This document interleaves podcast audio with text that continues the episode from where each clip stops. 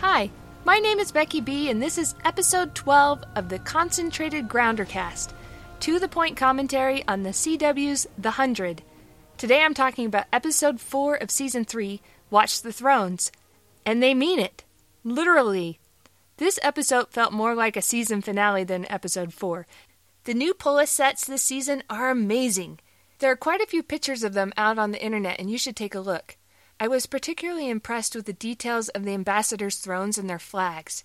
Each tells its own story and promises of stories still waiting to be told. The outdoor battle arena also felt huge and more like a gladiator movie than a CW show. Also, the music was a big standout to me in this episode. Last week we got the amazing and haunting Grounder anthem. This week we got the drums, oud, and duduk that gave the battle scenes an epic and savage feel. We also got the full playing of the Clexa theme, which we have only gotten glimpses of before now. I tweeted back and forth with composer Tree Adams, who is really nice and generous with fans, and he said that they are working on putting out a soundtrack of the Hundred music. And if you didn't know, there's already a lot of his work from season two on SoundCloud. My last gush is about the editing of the fight scene. Go back and watch it again if you haven't. It's cool, and it makes Alycia Carey, who claims to have no sword fighting experience, look like a total badass. And all this wonderful background is just the palette for an amazing story. Lexa has always insisted that there was just something about Clarke. In the last episode, she said that Clarke was special and that she elevates herself. And that's certainly true in this episode. Just a couple weeks ago, Clarke was killing panthers in the woods, and today she is playing political intrigue at a Game of Thrones level. Beginning with her ballsy approach of Roan, and then her clever attempt at the Ice Queen's life, which involved more palm cutting, I might add. Clarke's strengths seem to be how clearly she sees things and how well she reads people. She understands what each person needs, and she tries to use that knowledge to her advantage. But Lexa was the real star of this episode. We got to see sides of Lexa that they've only hinted at, but have never shown. We got an explanation of what the Nightbloods are, and Jason Rothenberg promised on Twitter that more on that is coming in future episodes.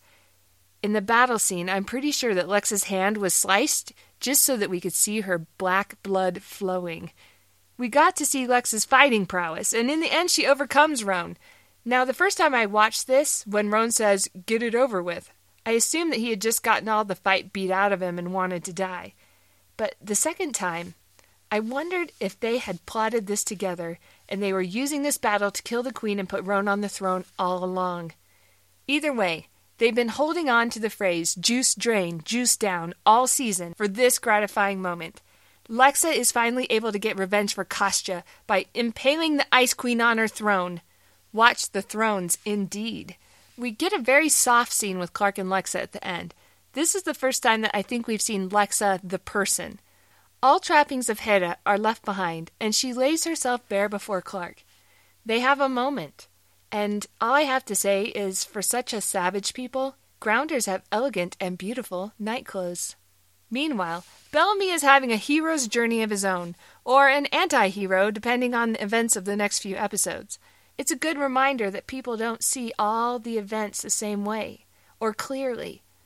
Bellamy was in the mountain for most of last season, He's had more negative interactions with the grounders than positive. Pike, too, is blinded by his limited experiences. While you hate them for it, you can't blame them for drawing the conclusions they have. And for how much I admire how Kane and Abby have handled the Arkers, I'm left to question their choice of election timing. I'll confess that I went into this episode fully expecting Lexa to die. I was seriously troubled by it. I was both relieved and astonished when Lexa came out victor.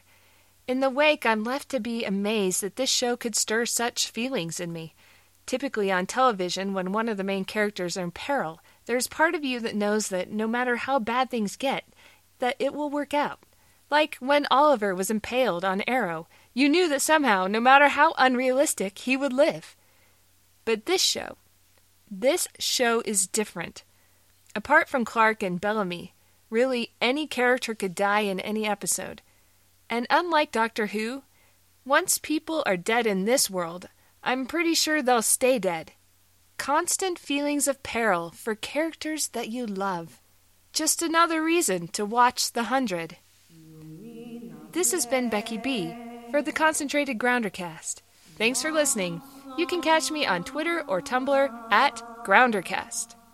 And if you like what you've heard, please consider giving me a five star review on iTunes.